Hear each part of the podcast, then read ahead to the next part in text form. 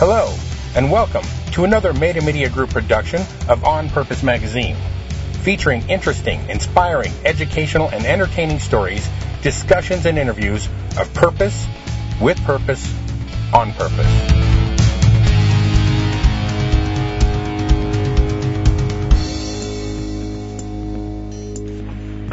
Hello, everybody. This is J.W. Nigerian with On Purpose Magazine, and today we're here with Jim Berkenstadt. Um, Berkenstadt, that's B-E-R-K-E-N-S-T-A-D-T, and uh, he's the author of The Beatle Who Vanished, um, with a foreword by former Beatle Chas Newby, and this is about uh, drummer Jimmy Nicol, who vanished after playing with the Beatles in 1964. Hey, so great to have you uh, with me, Jim. Hey, great to be on. I, I appreciate being on your show, JW. Thank you. Hey, no problem. Um, first of all, I want to let everybody know who Jim is. Um, you're the rock and roll detective. Uh, the Sherlock Holmes. Berkenstadt uncovers the lost history and mysteries hidden within decades of popular music. An international authority on the Beatles. He has co-authored uh, three other books: Black Market Beatles, The Beatles Digest, Nevermind Nirvana, and edited John, Paul, and Me before the Beatles. Berkenstadt has also consulted to the Beatles and the estate of George Harrison on numerous products. So, uh, rock and roll detective. That's uh, that's that's quite a quite a feat. Well, it's uh, it's been a lot of fun. It's been a great ride. I started out as an attorney, but I've slowly um, transformed myself into a uh, really a, a rock and roll historian, which is something I think I just grew up to be. And I've been very fortunate to work on projects uh, for the Beatles, such as their Cirque du Soleil show in Las Vegas, um, their uh, Beatles Love, yes, that's a great show. yeah, the Love Show, Beatles Help DVD that just came out on Blu-ray. I've worked on. Uh, interestingly, some of the projects I've worked on for the Beatles company, Apple, um, have not yet seen the light of day. But you know, they work years in advance on things. Whereas a lot of the projects I, I did with George Harrison and now with Olivia Harrison have uh, come out and been released a big box set. The Dark Horse Years, the Traveling Wilburys box set. Um, also, most recently, I, I was the historical consultant on Martin Scorsese's uh, HBO Emmy award-winning film George Harrison Living in the Material World. Wow, how fun is that? Uh, it was beyond fun. It was like the greatest honor uh, to work on on a project like that, especially uh, one about George Harrison's life. You know, really setting the record straight, so that you know generations can always look to that movie as an accurate uh, depiction of his life. And so, to be to be the historical consultant on something so important uh, and important to me was was a great honor.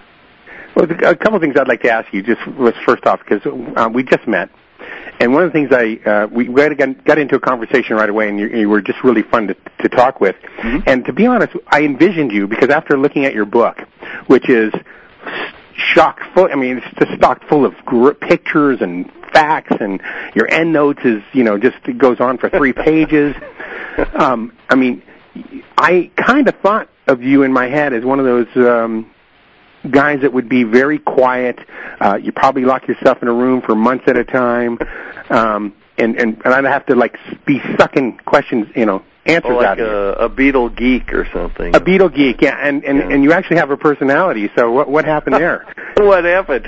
Well, I think what happened was I went to Northwestern University uh, in uh, Evanston, Illinois, and that's where all those 700 endnotes came from. They were very strict about uh, making sure that you accurately reported your sources in any paper Right. you wrote, and then of course becoming an attorney and having to write um, motions and, and you know and all these judgment summary judgments and things. You, you had to really document what you were saying. And and so I've read so many books on rock and roll music over the years and so much of it is hearsay or things cut and pasted from People magazine into a book and and suddenly it, it it's taken as gospel when in fact certain things didn't happen and so I felt especially when you are now creating what has become now in this book a new chapter in Beatles history, one in which has never been reported on before. I have to be especially accurate uh, because no one knows anything about this person and just Right. believes he came and went in 13 days and was never heard from again. And yet he had a really fascinating career. So I wanted to. And I, and I want to get into that in a second, but I kind of want to go back with you a little bit. Um, how did a former lawyer? Uh, were you just a rock and roll lover, uh, you know, as a kid? Yeah, absolutely. you know, from the first moment I saw them on the Ed Sullivan Show, the Beatles, Yeah. in 1964, I was hooked. And then I think a week later, my mom, you know, heard me still talking about that show, and so she went out and bought me my first album. I think I was eight years old. And the How old are you that now? I, uh, I am 57. Okay, yeah, that makes sense. Right. Yeah. So I I was fascinated, and I remember reading the liner notes, and I remember always, uh, as the years went on, as more and more credits were put onto record albums, uh, that I was fascinated by who played drums on that session, and who was the producer, the engineer, and uh, so it just became a, a complete fascination with classic rock. And then from that, it was, well, how were these people influenced? And so then I, I went back and learned uh, the music of the 50s that, that really influenced all the people from the 60s. Uh, so your Little Richard and Buddy Holly and Elvis Right. Presley and all those guys, and and also the a lot of the old blues players were, um, you know, were very influential to uh, bands that Eric Clapton was in and things like that. So was Oh, yeah, absolutely. Rolling Stones, they were big blues fans. Yeah. Oh, yeah. Definitely. So it was, uh, you know, it was just a, a passion, and uh, it just grew. fr- It grew out of that Ed Sullivan show, and then it, you know, Beatles and everyone else. Yeah, you know, I think everybody kind of knows where they kind of remembers where they were when that happened and stuff. I remember I was actually living in England at the time. My father was stationed at Brize Norton Air Force Base. Oh. So when um, the Beatles got on a plane to go to America, uh, the BBC was playing Beatles songs between every show. Uh, it was just, I mean, they were so proud of the Beatles going over to America to play. It was such a huge event even there. And Yeah. Well, it meant sort of that if you could if you could break America, which was uh, uh, had really not been done by British musical groups ever, but if you Mhm. could break America, then you've you've just about conquered the whole world. oh, right. And so that was, you know, that was part of Brian Epstein's goal as the Beatles manager was we got to get over there and break America. And Ed Sullivan was the best possible way to do it because pretty much everybody in America tuned into that show on Sunday nights. Well, even uh, at the officers' club, uh, you know, the, the Americans there would, we definitely would tune in. Tune in, yeah. So let's go ahead, get on to the, the Beatles now. Um, we're going to be speaking about Jimmy Nicol, which was uh, another Beatle, and uh, you had a forward uh, in your book by former Beatle Chas Newby, and we Yeah. all know the other Beatle. Oh, now his, his name escapes me. Um, Stuart Sutcliffe? Bass Sutcliffe, right, yeah. Or Pete Best, the other drummer? or Pete Best, right? There's, okay, so this kind of begs the question: How many Beatles were there? there were a lot of them. well, it depends on you know. Uh, there's a lot of battles online on the internet about oh he wasn't a Beatle, oh he was a Beatle, and and you know was was Brian Epstein a Beatle because he was their manager? Was George Martin a Beatle because he played on some of their tracks and he produced their songs and helped shape them? So it really depends. Uh, you know, was Billy Preston a Beatle because he played on on Let It Be and Abbey Road? Uh, Right. I'm not going to answer those questions, but I'll just say that there are, are great debates online. So it's hard to say how many Beatles there were unless you can create a definition. I mean, the world just really thinks of John, Paul, George, and Ringo as the Beatles, and and the Beatles, the four of them think that way as well. Right. Um, but there were people who got to be Beatles for a while, and and the Beatles called themselves the Beatles while Jimmy Nicol was on tour with them. They promoted the shows as the Beatles. All of the posters had the Beatles on it, the tickets, um, the merchandise. Um, the newspaper reports said the Beatles are coming to Hong Kong, and there's Jimmy Nicol on stage. So And he did auto- he signed autographs with them. Photographs with them, which there are examples in the book. Right. So when I went to uh, research the book in Melbourne, I was able to look at the promoters' archives from the Beatles tour down under, which included Jimmy Nicol, and there were letters in there from Brian Epstein to this promoter saying, in all circumstances, Jimmy Nicol is to be treated as a Beatle. Jimmy Nicol must ride in the same parade car. He must Right. have the same hotel. He must have, you know, hotel room accommodations. He's to be on stage. He's to be anywhere where any of the other Beatles are. He's to get the same services, security, etc. And and So- unlike Pete Best, who had started the group and then and then left because uh, Ring, they wanted Ringo in. Mhm. Ringo, I understand, and you can tell. I'm sure you know. Uh, Ringo got sick and and had to go off tour, and um And, that's why you mean that's why Nichols was put that's in. why Jimmy Nicol came in. What's what's shocking is that it was the day before the Beatles' first ever world tour. So his uh, going into the hospital, when Ringo went into the hospital, it threw everything up in the air. And back then, the contracts that were written didn't allow uh, an out clause for someone who got ill. The show Right. must go on. I mean, the tickets are sold. You better be here, or you better pay back the promoters. So it would have been uh, there would have been lawsuits. There would have been terrible pr- uh, PR for the Beatles all over the world had this tour not happened.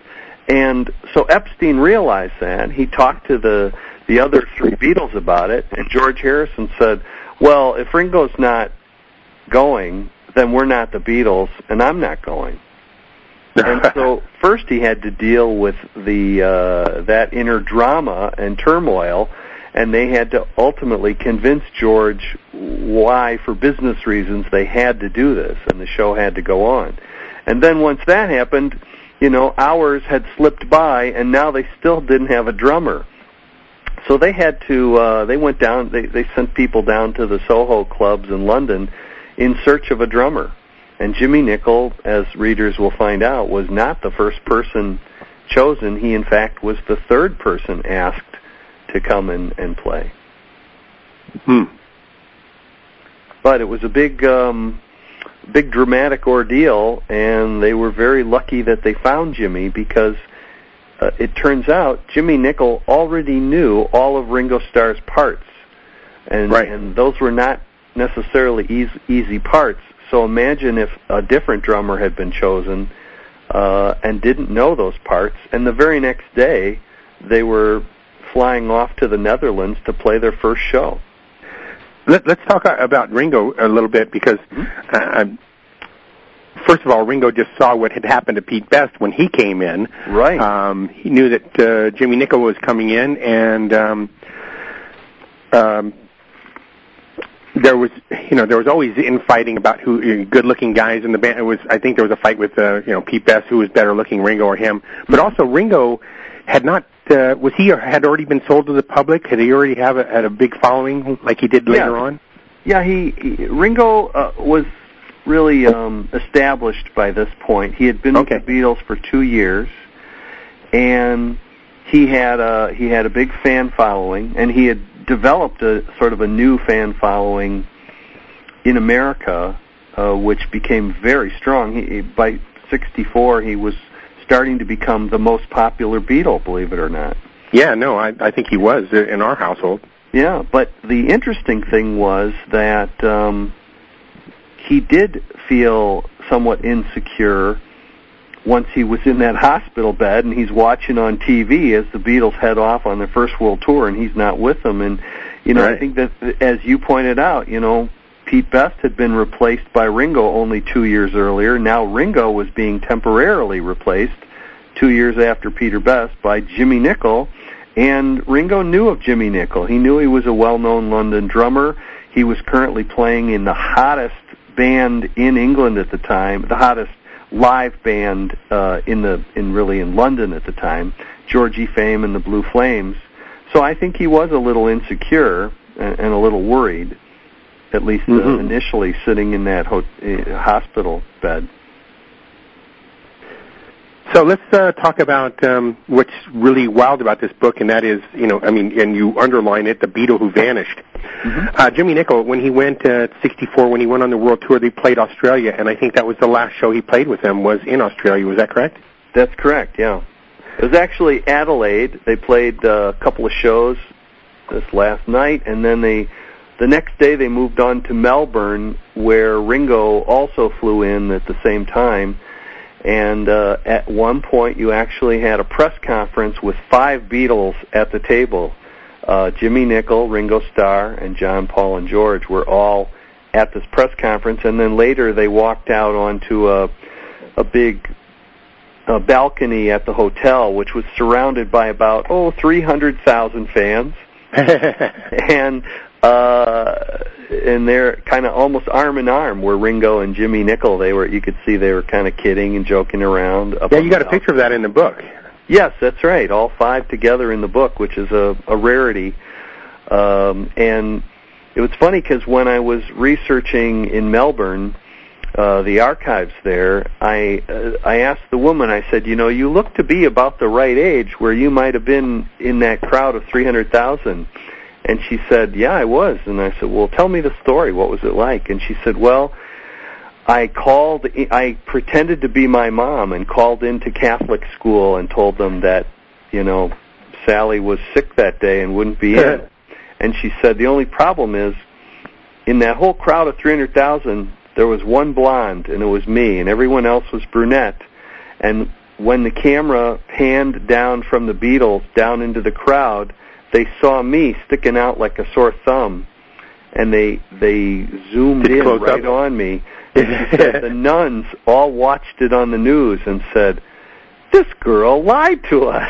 So she went back to school the next day and was called up in front of the whole school and was humiliated and punished and oh my god and so after she told me this amazing story, I said, "Can I put it in the book?" And she said, "Sure, but you can't use my real name." And I said, "Why can't I use your name?" And she said, "Because I'm still scared of the nuns." And I said, "But they're dead." and she said, "Doesn't matter. Doesn't Don't matter. put my name in the book." So it's kind of funny, but she was there as well, so it was kind of interesting to get a firsthand. The uh, bigger story here is that the nuns were watching the Beatles on TV. What's that? The bigger story is that the nuns were watching the Beatles on TV. Well, I don't think they were watching necessarily the live feed. I think they caught the the news, you know, which just had a clip of it, and of course the clip was right where they panned from the Beatles down to the one blonde girl in the audience. Right. But yeah, it still was kind of interesting. That they took an interest in not liking the Beatles. They they thought they were crass commercial characters. Bad for the kids. Bad for the kids. That terrible. Well, now this week I guess it's Miley Cyrus, which is bad for the Yes, and you know it's interesting? Uh, there's sort of a, a bit of a parallel, and that is, you know, this book is not just a story about a guy who got to be a Beatle, but it really is also a story of how fame can change people's behavior. And uh, you know, Miley Cyrus may be an example of that, and also Justin Bieber driving around in his neighborhood in a sports car at 100 miles an hour, terrorizing all the families. And you know, Jimmy Nicol took a different form, but he spent the rest of his life uh, trying to get back to that highest level of adulation. Um, and so it's an interesting study of how people decide to deal with that 15 minutes of fame that they're given and, and how it changes their behavior and, and what they do or what they sacrifice in order to try and stay up at that highest level. It's funny we that that the story isn't talked about more often um, because it happens quite a lot. Uh, Yes. um, for example, Peter Frampton's live album. Mhm. You know, he could never outdo that album Right. ever again, and he spent his life trying, of course. Yes. That's true. I mean, there's another good example. Although I think his life of trying was much more constructive.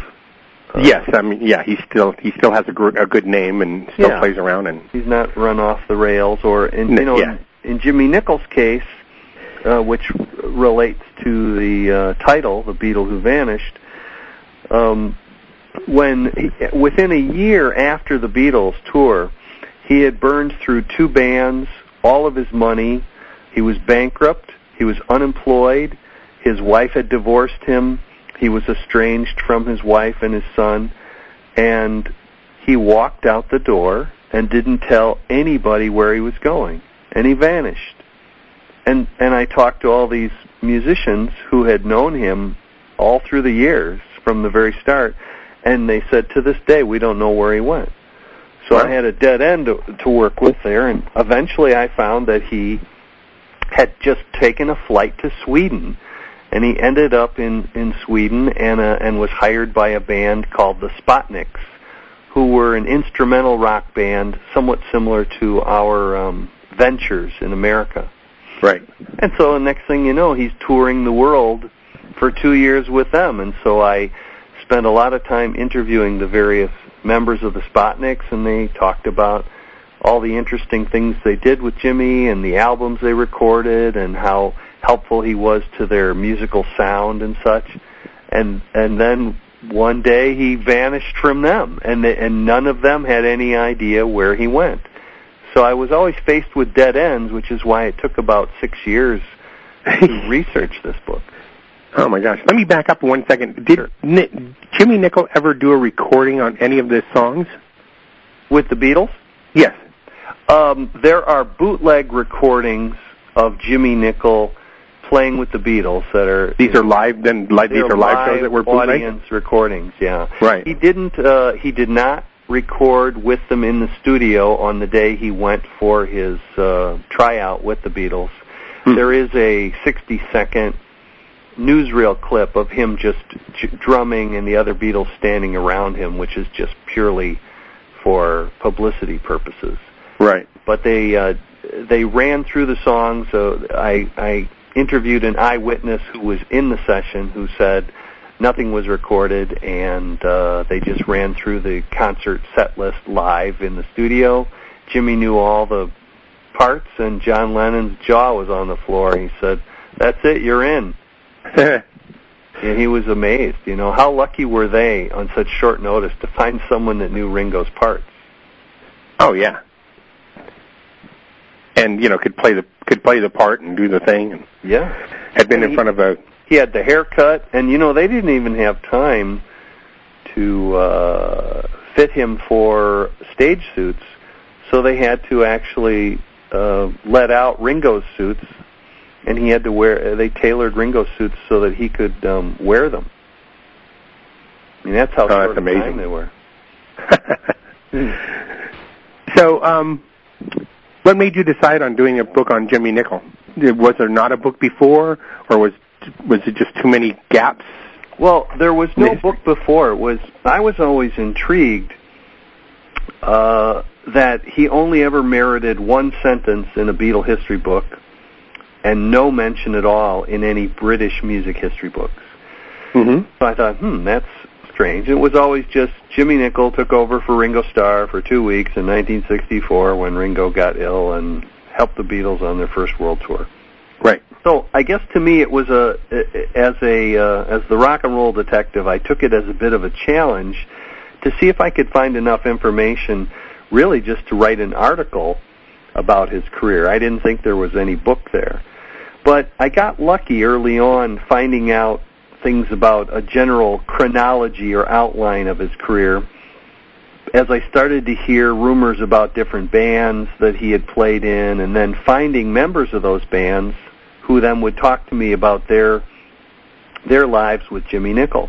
And I found that almost universally his friends loved him very much and found him to be very generous and highly talented. And they all all all seemed to be rooting for him to succeed.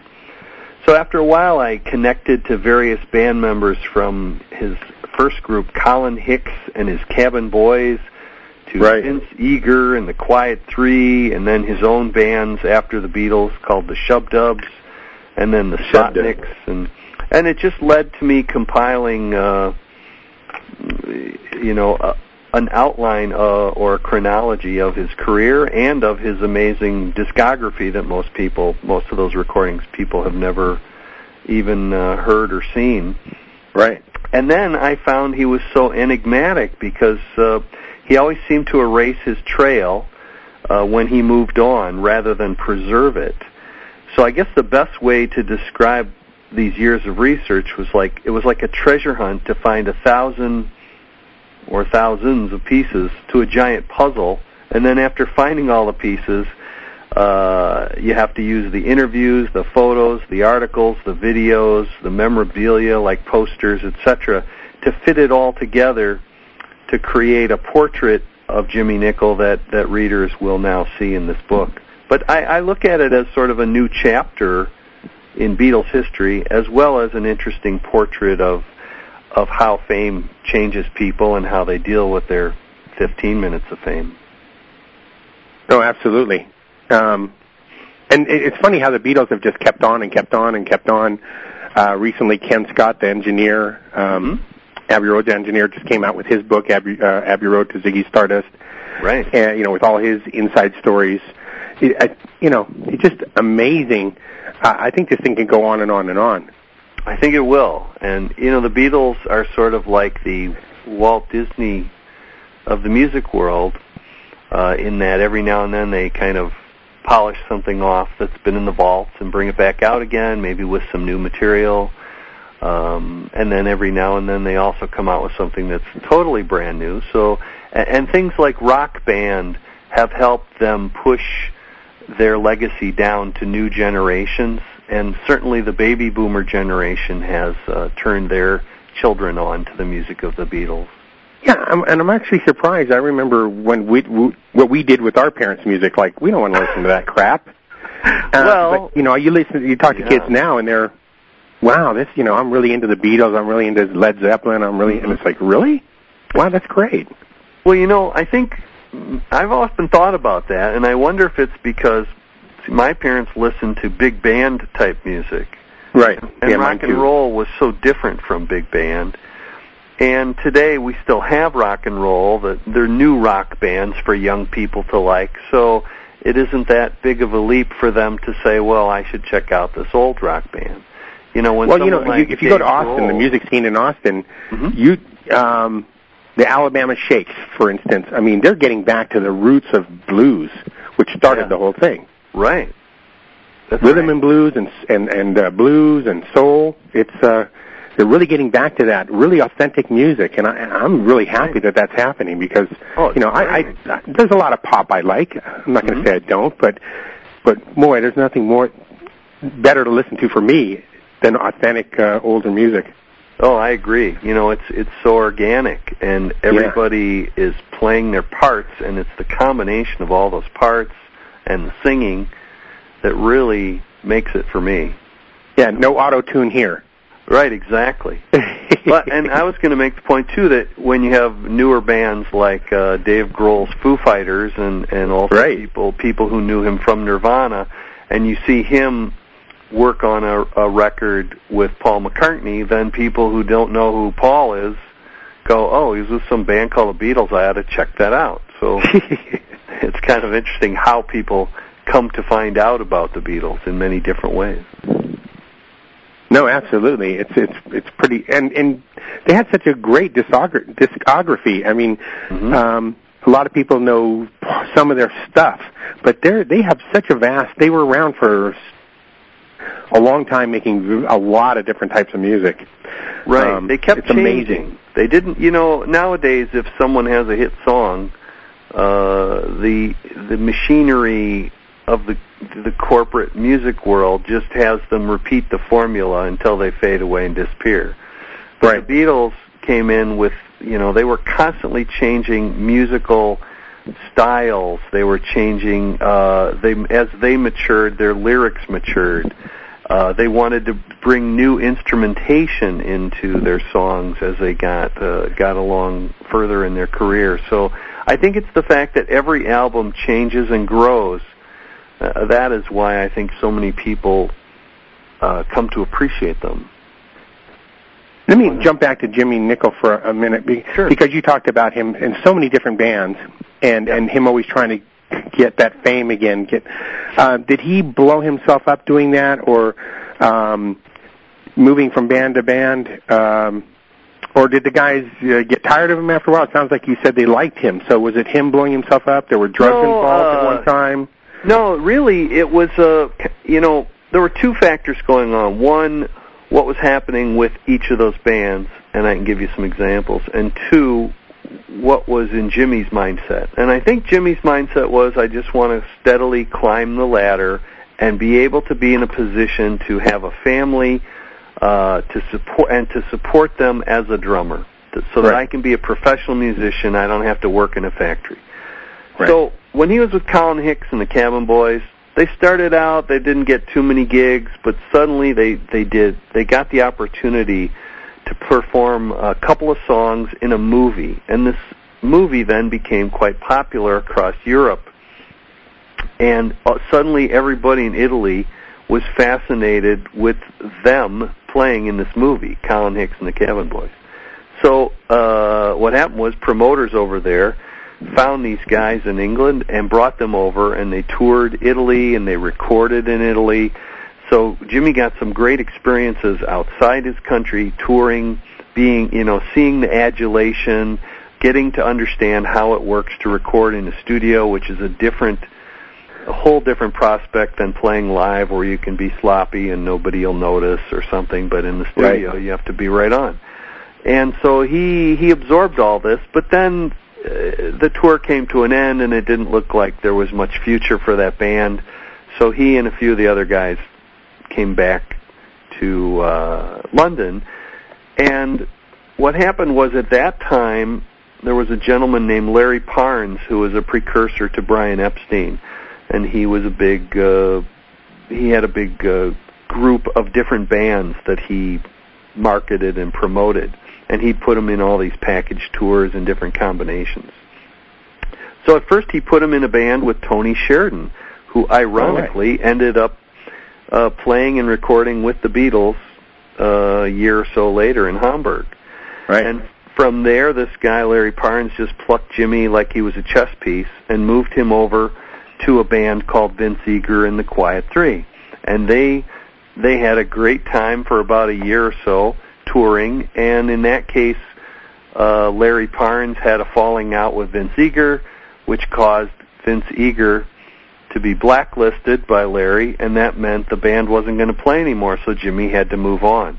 So uh, it wasn't like anything blew up. It was just sort of the everyday circumstances of bands um, breaking up, coming together, caused him to go from one to another. But what's interesting is, in each case, he always moved up a step in the world till finally he was actually in a, a big band, which big bands were still popular in the uh, early to mid 60s in England, although Right. they'd faded in the U.S. And the trumpet player in the band was a, became buddies with Jimmy. His name was Johnny Harris. And Johnny moved into the recording industry. Uh, he got a job at Pye Records as an arranger. And he brought Jimmy over at some point because uh, a producer came along who wanted to produce uh, copies or covers of the biggest hits of the day. So Jimmy then got to join the very rare club of studio musicians, and so he Nice, got yeah. he got to make money that you know no one else in England was making at that time. And those that that whole experience led him to actually play a session where Brian Epstein was present, and I was able to actually find BBC video footage of Jimmy and Brian Epstein in the same room working in the studio. So um it led me to understand, you know, how a lot of these things how the stars aligned and how people knew people uh, and how Jimmy was one of the people finally asked to uh, tour with the Beatles. But it was those Mhm. 13 days with the Beatles that I think were both a blessing and a curse. Because on the one hand, it made him world famous, and he came back to lots of adulation, and the media referred to him as the fifth Beatle. But on the other hand, I think it changed him and made him feel that he had to um, continue to try to reach back up to the highest level. And I think that a lot of the a lot of this ego of trying to be number one again blinded him to the fact that you know he had a certain skill set as a drummer, but he wasn't a singer, he wasn't a songwriter, he wasn't the guy up front at the front of the band that you know the girls would swoon for. So I don't think he realized that it would be very difficult to reach that same, you know, mountain of fame that the Beatles were at. And and Yeah, yet because at that time, I mean, the Beatles. Who knew the drummer of any other band? that's right. I, I can't even knew name Ringo a drummer Starr. of another band except you know later on maybe. In fact, some people knew of the Dave Clark Five, but they didn't know that Dave Clark was the drummer. you know, he was. I didn't know that. Yeah, new, that's so new to me. That's kind of an interesting thing uh, uh, that you point out is that Ringo was like the drummer that everyone knew by name. Yeah, so to aspire to that would it's that's that's it's tough. It's like we're trying to win the lottery, right? exactly. Uh, that's yeah. Um, so you, one of the things you brought up was uh, blacklisting, and and you mentioned yeah. blacklisting. Uh, he never got blacklisted. The group he was in, somebody was blacklisted in that, so it kind of slowed him down. Right. Well, that the the the reason I use it in the uh, description of the book is because after the the Beatles gig, Jimmy started his own bands. Uh, one was called Jimmy Nicol and the Shubdubs, and the next one after that was called The Sound of Jimmy Nicol. And his records never charted, and the uh, the gigs that they had started out really big, uh, large audiences, but over time they shrunk to the point where they were playing in very small bars.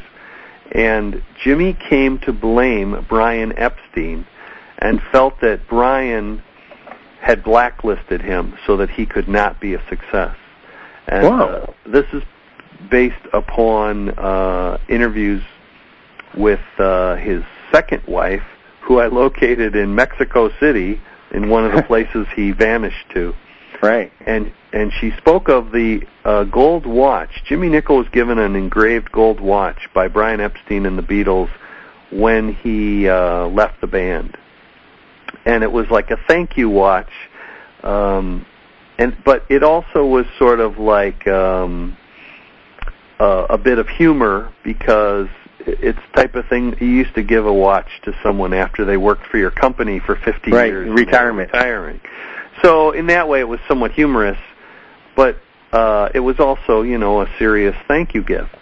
Well, uh, when Jimmy got to Mexico and things you know, he had some successes, but some failures, and he never reached that. He had never reached that pinnacle of fame again. One day, he took this watch and he threw it really hard into a drawer, blaming Brian Epstein for blacklisting him, and it smashed into pieces. Oh, so that all that was left was just the back, the engraved back piece. And uh, his wife told me about how she tried to put it back together and really couldn't. Well, she said he really came to blame Epstein for these failures, and he felt that that Brian had blacklisted him. And so, I I don't want to like give away the book, but you know, there's more information in the book that deals with this aspect of the story. Okay, I was going to ask you more questions, but I'll just leave it there. Get the book, uh, "The Beatle Who Vanished" by Jim Berkenstadt, and um, where can we get this? Is this uh, Amazon? Uh... It's available at Amazon.com, BarnesandNoble.com, and if people would like autographed copies, they can go to our author site, which is TheBeatlewhoVanished.com. Very good. And uh, where can we find more of your stuff? Um, do you have your own website? Uh, well, I have. If people want to know more about my career as a rock and roll detective, I have a site called rockandrolldetective.com and they can also reach me and find out more about me at thebeatlewhovanished.com. And then I'm uh, on Facebook, and there's also a Facebook page which is called Rock and Roll Detective. That's very cool. Yeah. Um, Jim, it's it's really been a pleasure. I really appreciate you coming on today and, and, and talking about your book and about Jimmy Nicol and the Beatles. Um, I often like to ask authors, and, and you you've been you know you've written a few books here. You know, Nevermind Nirvana, The Beatles Digest, Black Market Beatles, uh, John Paul and Me Before the Beatles. Mm-hmm. Um, I like to. There a lot of authors listen to my interviews, and they always like to know this kind of the story behind the book, and that is what was the toughest part, the writing, uh, you know, the, the, the promoting, the editing, the, uh, the publishing, especially nowadays with publishing, every author out there, even people who have had number one bestsellers yeah. are looking at a whole new, because of the internet, a whole new way of publishing, and they're confused. So, um, sure. I just wanted to ask you a few questions.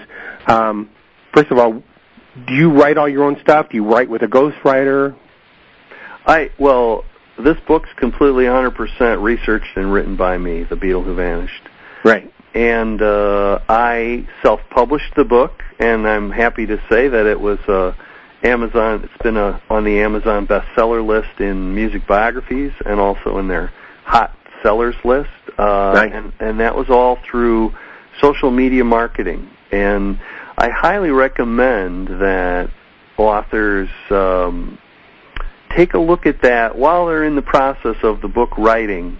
You know, promotion's a whole nother job, and you have to get up to speed on. You know, I mean, being on On Purpose magazine is an amazing honor, and Thank you. and, and for authors, they should know that you know the SEO rankings of being mentioned on your site are incredibly uh, immense and important because it's a it's a well-known uh, blog magazine, and they should understand the importance of uh, doing something on Facebook every day and and creating um, a mailing list and, and sending out a mailing to people maybe once a month. You don't want to you don't want to bug them to death. But if you're Right. going to be at a certain place signing books or something, it's good to let them know where you're going to be. Um, and and you have to set up a website if you're going to self-publish, so you can direct people either to selling them directly or you set up a page with um, Amazon. I have to say, Amazon has a really good uh, site called CreateSpace that can help authors self-publish. My past book, like the most recent one before this, was Never Mind Nirvana. That Right. was with uh, Simon and Schuster, one of their sublabels. Nowadays, I I think it's uh, more exciting to self-publish because you can do so many more creative things and, and market to people uh, in so many different ways. You know, when you have a book with a traditional publisher, they throw one book in every bookstore. They they maybe give you a few radio shows to work with, and then it's forgotten. They're on to the next thing. Well, they're really not. Most of those, the, the I say all of them. None of them really do that much p- promo. No, Um, really. And promo is like probably after you write the book. This is my what what I found from talking to authors is actually the hardest part of the book. Ten percent of the journey is is writing it and publishing it. Mhm. The rest is promoting it. right. And Yeah, I um, agree. uh, and I would like to I'd like to say because you I think I think you're totally on the money if you self publish it and you do all the work yourself on the promo hmm and you know with some help. I know that you work with some PR companies. Right. um, that that's a great way to go. But some authors are not willing to take on that challenge. Uh, that's a lot, Hmm. and it is a challenge, is it not? It is. It's a. It's quite a challenge. You have to do. You have to. You have to almost look at it as I'm starting a new business, and the business is I have one product, and it's my new book. Right. And you need a business plan because there are a lot of um, hidden expenses, and there are a lot of uh, things you need to get, a lot of ducks you need to get in order well before you release that book at Amazon or wherever you decide to release it. You really And I'm glad you said that because you know I've talked to I love to talk to bestsellers especially, and one of the things that they've told me most of the ones that have made either Amazon or New York be- bestsellers list is that they started pr- uh, promo well before the book was finished. Right. You know, in fact, one example, uh, and I, I have to give credit to my daughter for this, who's a, um, uh, a social media guru. Uh, when I was in London, sort of walking in Jimmy Nicol's footsteps and going to all the places where he had lived and worked uh, for purposes of this book, Right. uh, she said to me, "You ought to you ought to blog about that in your rock and roll detective blog." And I said, why? And she said, just do it. she goes, you got to create an early buzz for this thing. And I said, okay. So I did it. Next thing you know, I'm on the phone with Paramount, and they're interested in talking about an option on the book for a film deal. Well, why is that? Because they read the blog of me running around looking for Jimmy Nicol, the Beatle who vanished. So anything can happen. The more you can, uh, more interesting content you can put up on the internet and communicate to people.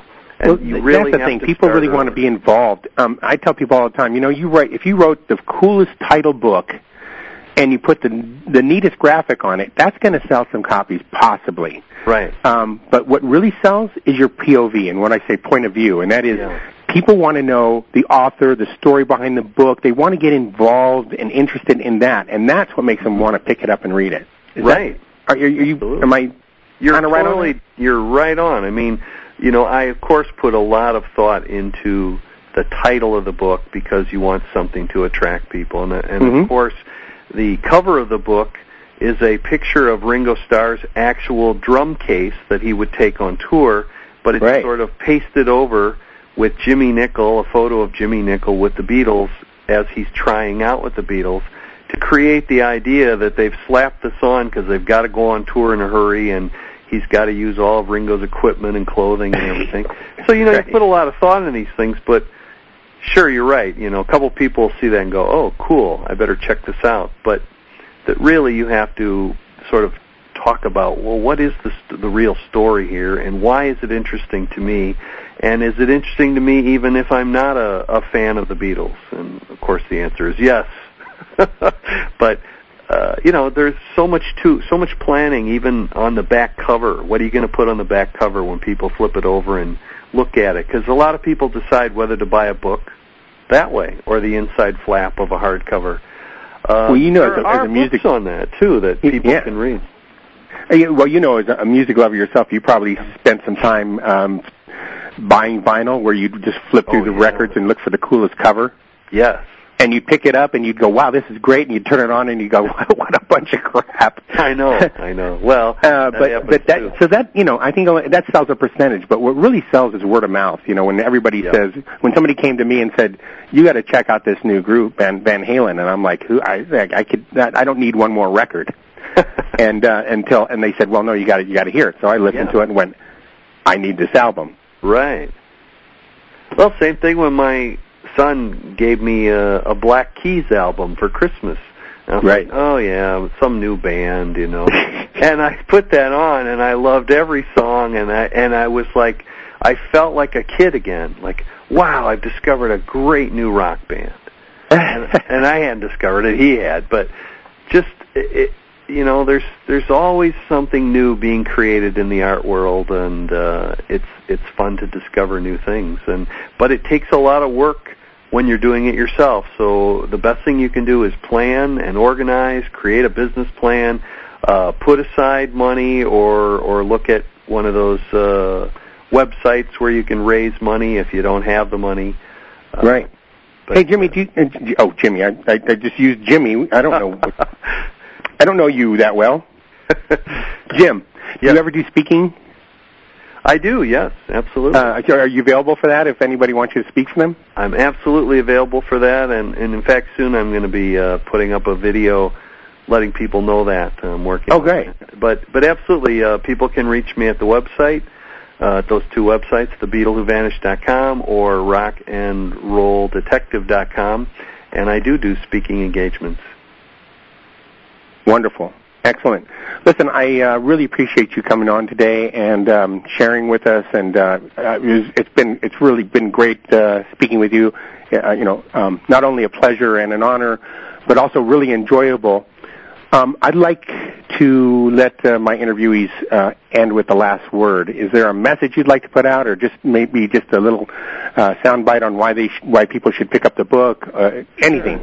Well, first of all, I'd like to just thank you uh, for having me on On Purpose Magazine. It's a it's a great honor for me Thank to you. be on your blog, uh, which which I very much enjoy, just perusing and listening to the interviews. So thank you for having me on. Uh, Really but I appreciate it. I guess the last word about about why I think this uh, is an interesting story, uh, the the Beatle who vanished, is that I think it works on two levels. First, uh, piecing together the career of someone who is really forgotten in history, uh, but who was very talented, is sort of uh, one part detective work, one part jigsaw puzzle, and, and people who are interested in mysteries will all also find this uh, pretty interesting. Uh, and I think more importantly, a portrait emerged about a very talented guy who experiences a huge ride to the top of the entertainment world at a very young age and for a very brief time. And I wanted to explore what those 15 minutes of fame were like in an intense detail and then describe how it affects the rest of his life. And so hopefully I've been successful in conveying Jimmy Nicol's story, which is clearly a cautionary tale. And in fact, uh, Butch Vig, who's a Grammy drummer who's worked with Nirvana, Smashing Pumpkins, Paul McCartney, uh, he wrote, This is a fascinating and mysterious must read for hardcore Beatle fans and anyone who wants to understand the meteoric rise to pop stardom and the subsequent crash landing. Excellent. You've been listening to J.W. Najarian from On Purpose Magazine. I'm speaking to Jim Berkenstadt, and he's the author of The Beatle Who Vanished, the story of Jimmy Nicol. Again, Jim, thank you so much. I really appreciate it. Thank you. And J.W. I want to wish everybody a great day and an even better tomorrow. Thank you. Thank you for listening to our Meta Media Group production of On Purpose Magazine. You can find On Purpose Magazine at onpurposemagazine.com. On Purpose Magazine and JW On Purpose is the property and is a trademark of Meta Media Group, and this audio is copyright 2012 and all rights are reserved.